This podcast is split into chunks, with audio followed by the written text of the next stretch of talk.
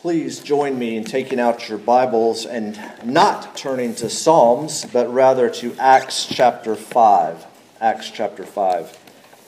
As we turn to God's Word, let's turn to Him once again in prayer. Almighty God, our Heavenly Father, as we just sang, we prayed that you would hear us. And now, Father, we pray that you would speak to us you would speak to us through your word and by your spirit. Father, we desire to know you and your ways. We desire, with the Spirit's help, to more and more become like our Savior.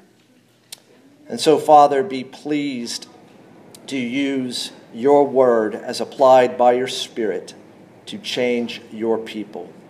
For we pray in Jesus' name. Amen.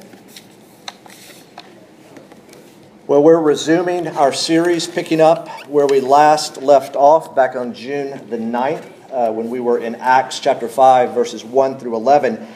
This is a series entitled Looking Back at Our History and Moving Forward in Our Mission, an exposition of the book of Acts. Now, why Acts? Why is the book of Acts in the Bible? Have you ever asked that question or just it's just there? Well, as you know, the Bible, children, help me out, can be summed up like this promises made and promises kept. And the Bible is all about Jesus. He says that uh, when he speaks, the resurrected Jesus uh, says that to those on the road to Emmaus and also to his disciples after his resurrection. It's all about Jesus. And so the Old Testament is Jesus predicted. In the Gospels, Matthew, Mark, and Luke, it's Jesus revealed. And in Acts, it's Jesus preached. In the epistles or the letters, it's Jesus explained. And in Revelation, it's Jesus expected. Well, why Acts? Well, literarily, in your Bible, it provides a transition between the four Gospels and the epistles to the churches and to individuals. Historically, it records the history of the establishment and expansion of the church, in particular, the history of the mission of the early church. It provides a background to the letters. And practically, the book of Acts, like all scripture, edifies believers. It strengthens our faith. And in particular, it strengthens our faith by showing that Christianity is grounded in the acts of God in history to show that the gospel proclaimed then is the same gospel proclaimed now. Acts, as I mentioned, is the bridge between the four Gospels and the rest of the New Testament, written somewhere around 60 to 62 AD. 28 chapters, 100 and, excuse me, 1,007 verses. If you sat down, you could read Acts beginning to end in about two and a half hours. It's written by Luke, and children, what other book did Luke write? Luke, right. Acts is volume two of Luke. And it's interesting that a Gentile, a non Jew, wrote more of the New Testament than anyone else when you look at Luke and Acts. And he announces right at the beginning of Acts his purpose. It's an orderly account in order to give certainty. It's not less than historical truth, but it's much more. It's to inform faith, to strengthen faith. Because again, Christianity is not just some belief out there, it's grounded in the acts of God in history. It's about, at its heart, what God does. Acts is about proclaiming good news, not offering good advice. You can see Acts structurally, personally around Peter and Paul, geographically, Jerusalem, Judea, Samaria, and to the ends of the earth. You can see it demographically first Jews, then Gentiles. And you can see it progressively as Luke includes progress reports as the word spreads. Now, we got to think about the title of the book as well. Um, some say Acts of the Apostles, and that's a good title. Uh, it, it might provide too much emphasis on the human. So then you say Acts of the Holy Spirit. That's good and accurate, but maybe that shows a little bit much emphasis on the divine. Those of you with us in the early part of the series may remember this comprehensive title. It's a bit com- cumbersome, but it's comprehensive. The Acts of the Exalted Christ by the Holy Spirit in the church, founded by him through the apostles. Acts is a selective record of all that Jesus continues to do and teach, now by the Holy Spirit in the church, founded by him through the apostles. It's helping us understand that the historical Jesus and the contemporary Jesus, as it were, are one in the same. Now, we need to move into our text for today. And I want to begin by uh, noting that we've all used these words, cliches, buzzwords, cliches like a can of worms, a ballpark figure, pay through the nose, and buzz, buzzwords like empower, facilitate, integrated, robust, just to name a few. Well, not only do we use them, but we probably tend at times to overuse these buzzwords. And one such buzzword that I think is overused in our day and age that comes to mind is the word dynamic. The word dynamic. You may be familiar with an advertisement for a church along these lines. Come and visit us where you will find dynamic worship, dynamic programs, dynamic preaching, dynamic teaching, dynamic people. Now, a good definition of the word dynamic is this marked by continuous productive activity and change. And indeed, in such a church advertised and marketed like that, that's all you see. A lot of activity, a whirl of activity, things that are constantly changing. But is it activity and change that honors God and reflects what God has revealed in His Word? Does its productivity line up with how God defines productivity in His Word? Well, today we are at number 14 in our series from the book of Acts. The church, as Luke is describing it here in Acts, is without question a dynamic church. For it's in the midst of a period of active development, growth, and change. And today is the next installment of our look at the first church plant, truly a dynamic church from the word go. As we've already been seeing, things are happening in the church.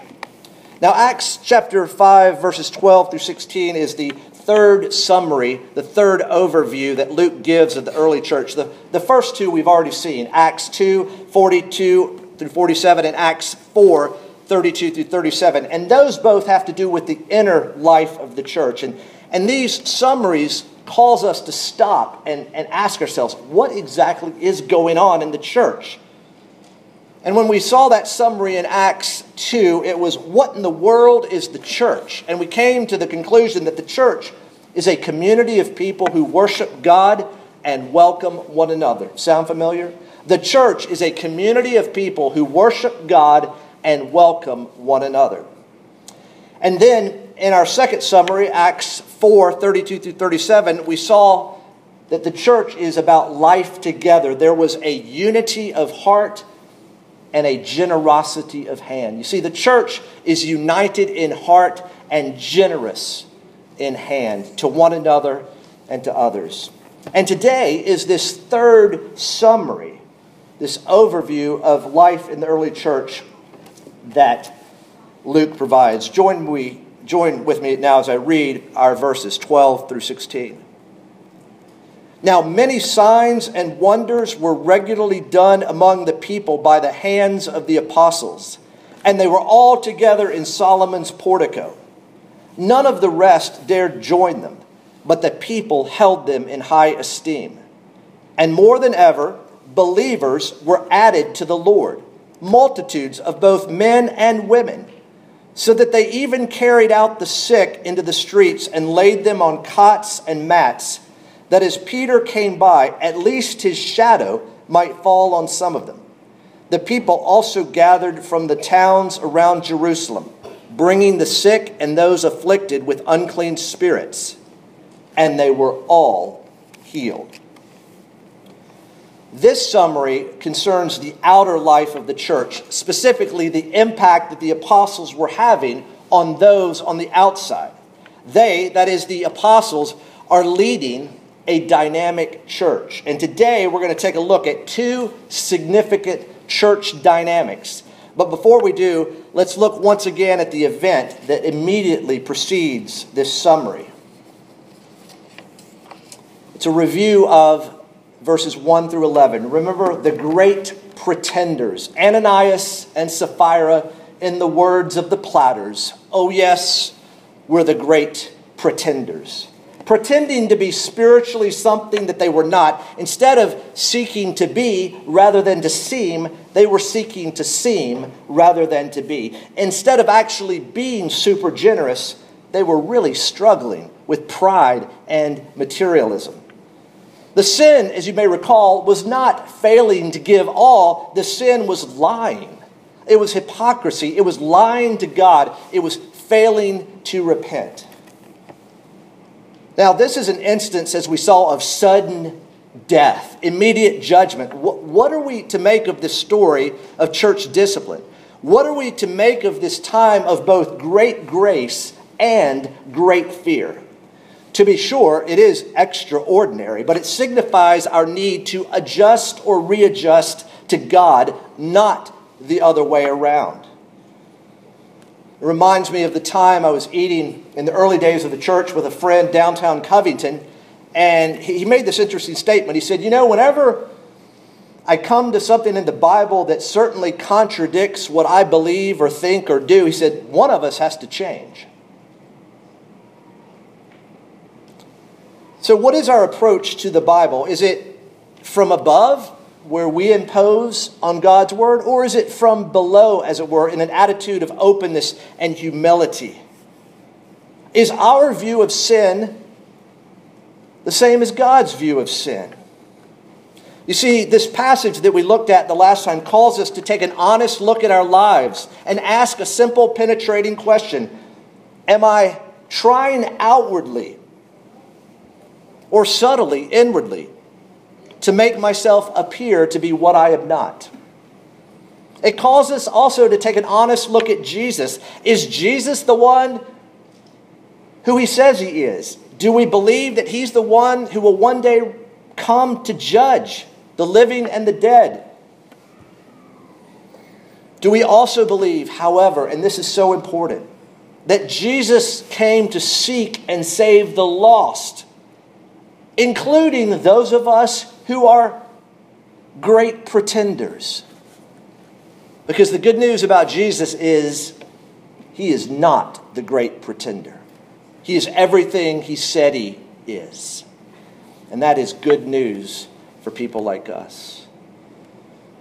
Now we need to get to the church dynamics. But before that, before those things that are, that are at the center of our text, we need to consider the context of Luke's observations about the church's relationship to those on the outside. I, I want to look at the context for a brief moment. Many signs and wonders. Many signs and wonders. It's an answer to prayer. If you look back at chapter 4, verses 29 and, and 30, the people had prayed. They had prayed to be bold in the face of threats and that God could confirm his gospel through signs and wonders and healings. They believed they were called to speak, and they needed God to authenticate, to put his seal of approval, as it were, on their speech.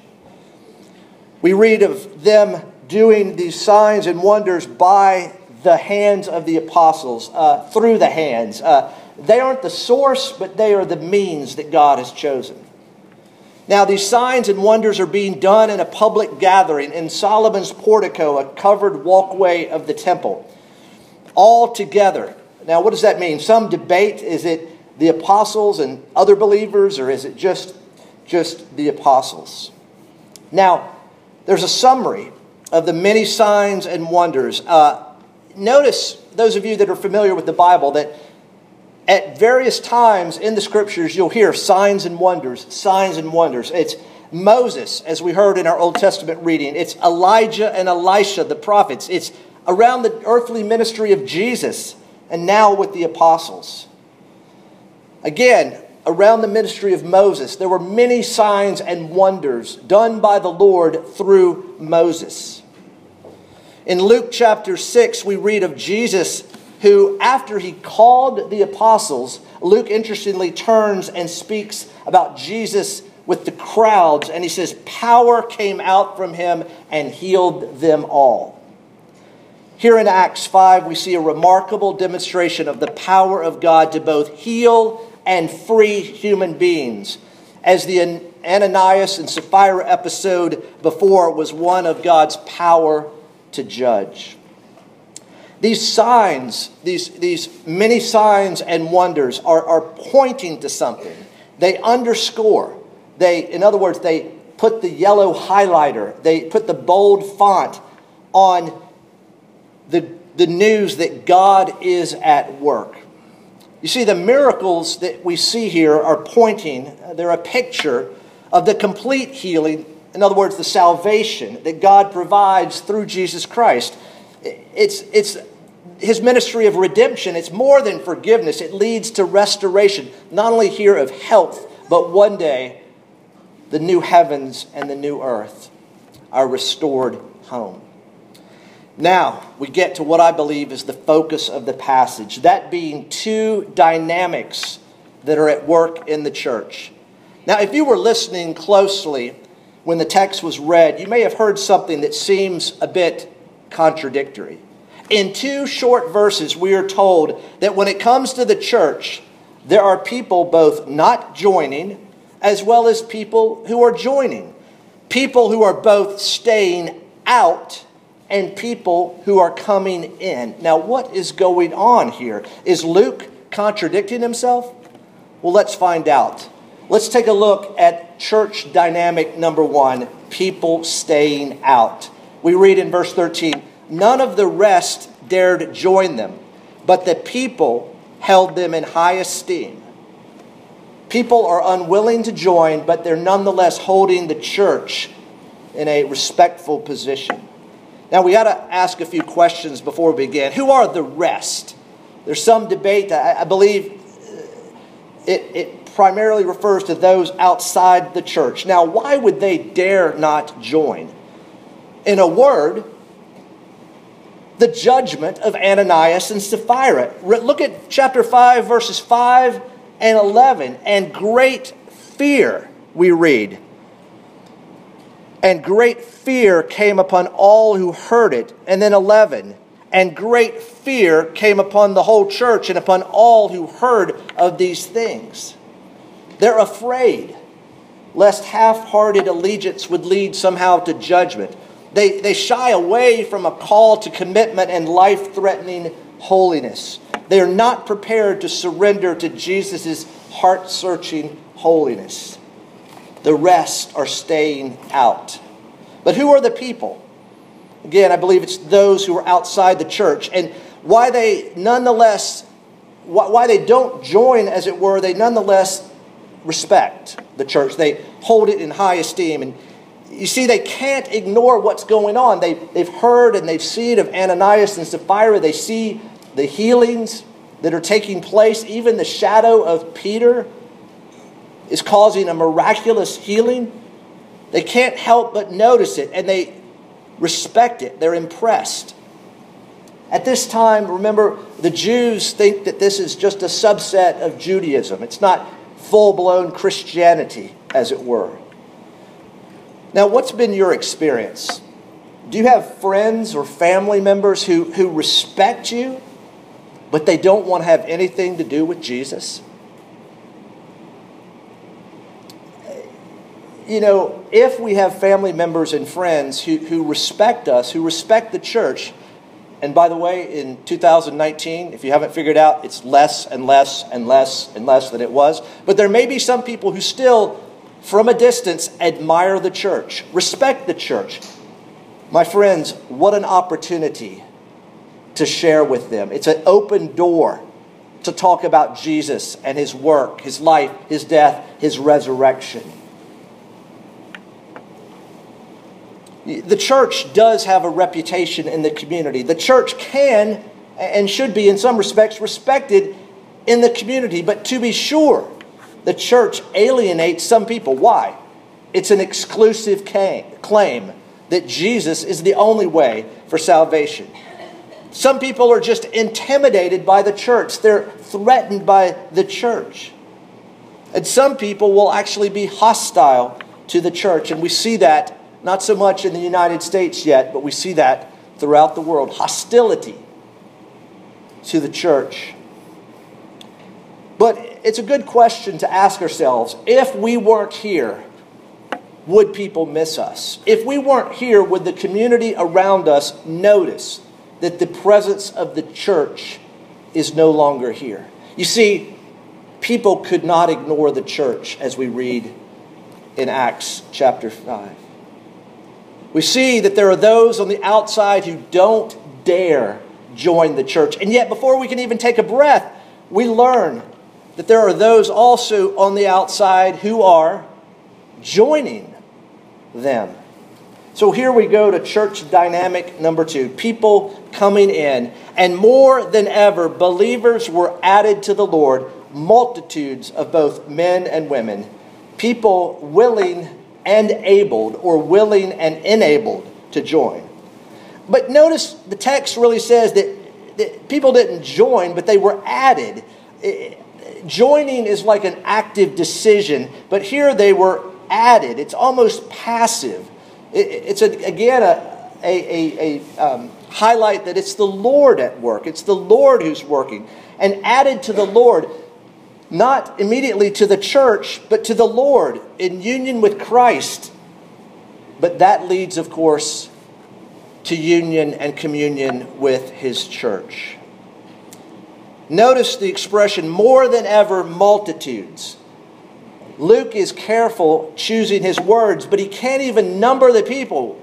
And Luke, if you recall, is good with numbers, both in Luke's gospel and in Acts. In chapter 2, he talks about what? 3,000 people? In, in Acts chapter uh, 4, 5,000 people? Now all he can say is multitudes. And what are they doing? Verses 15 and 16 say that they are bringing friends to the apostles. They're bringing friends, in other words, to Jesus. Turn with me, if you would, back to Luke chapter 6. Luke chapter 6, where I'm going to read verses 17 and 18. And he, that is Jesus, came down with them and stood on a level place with a great crowd of his disciples and a great multitude of people from all Judea and Jerusalem and the seacoast of Tyre and Sidon, who came to hear him and to be healed of all their diseases. And those who were troubled with unclean spirits were cured. And all the crowd sought to touch him, for power came out from him and healed them all. Isn't it interesting? People who once flocked to Jesus now flock to his apostles. You see, Jesus is at work in both cases, both formerly in the flesh and now in the spirit. And we notice in our text that the kingdom of God is now beginning to spill out over the walls of Jerusalem. Here is church dynamics, conflicting reactions to the Spirit's presence in the church. Jesus, again, had the same response to his ministry. Remember the New Testament reading? The crowds of people begged Jesus to go away. The man who was healed begged to go with Jesus. In Luke 5, Jesus calls Peter, and you know what Peter's first response is Depart from me, for I am a sinful man, O Lord. But then later on in the chapter, you find Peter following Jesus. You see, the gospel, the good news about Jesus is an aroma, is a fragrance of Christ that is both death to some and life to others, as Paul writes the church in Corinth, that for some, the fragrance, the aroma of Jesus is, is death to death for some and life to life for others. When it comes to Jesus, some people keep their distance. We all know that. but others are drawn closer.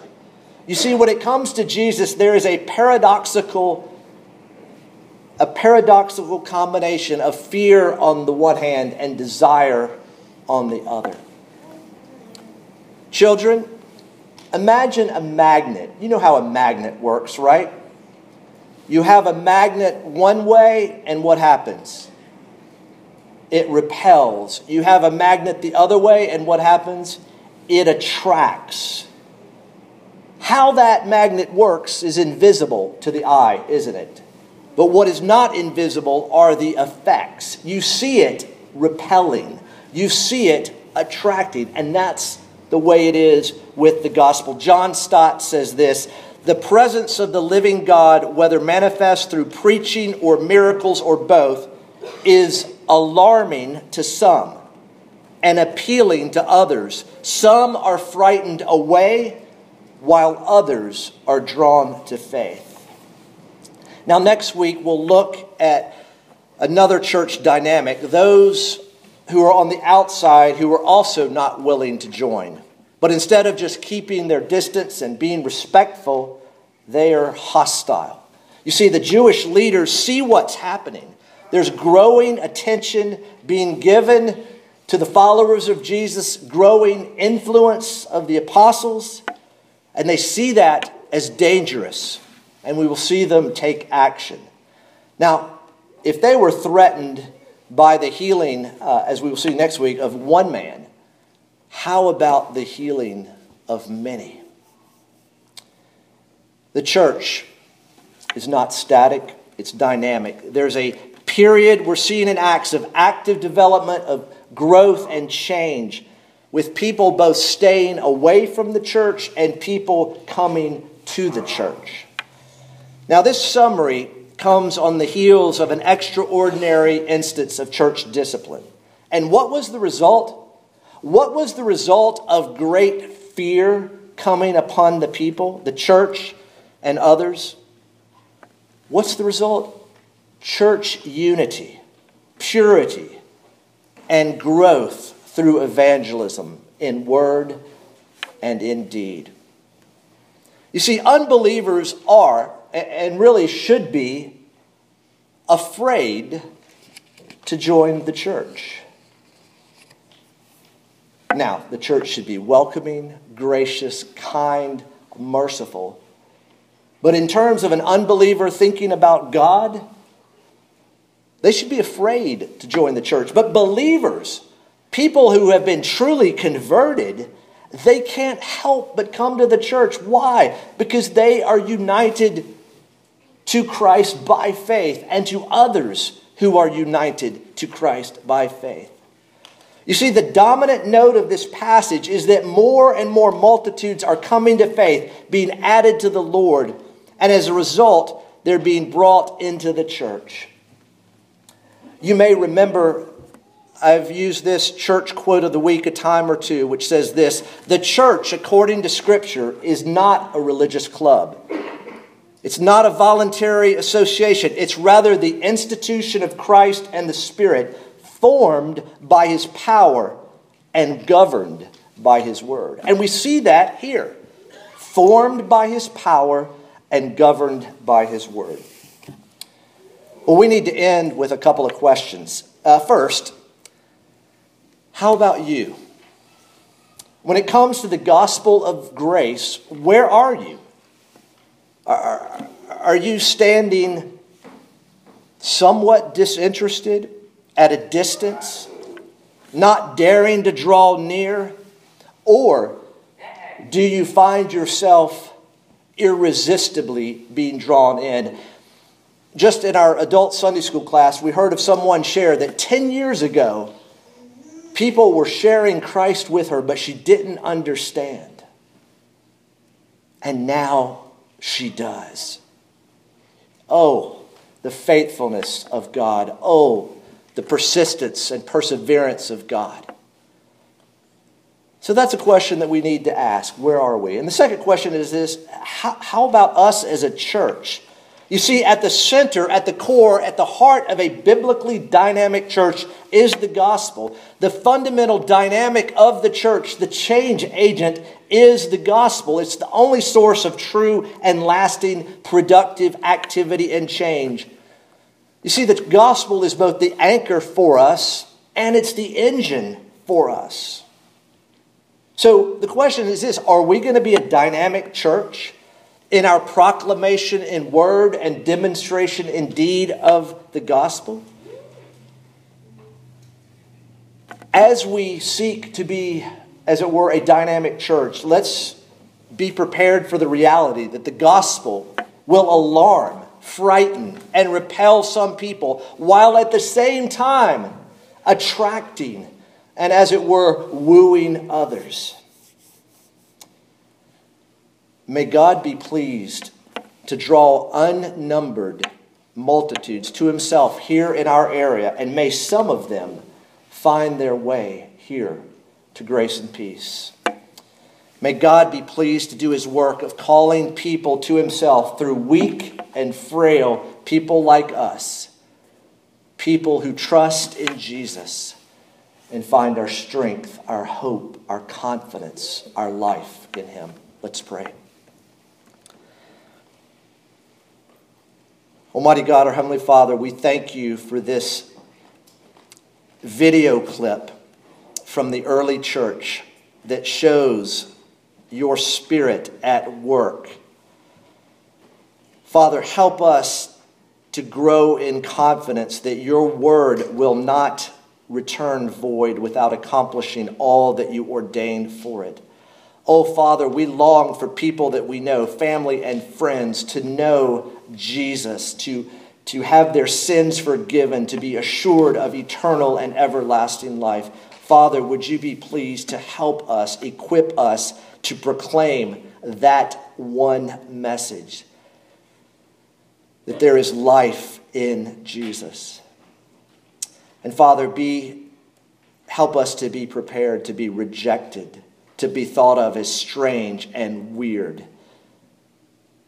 For that's the story of your people through the centuries as well. Oh, Father, be pleased to help this church be and remain a dynamic church centered on the good news of salvation in Jesus. For it's in His name we pray. Amen.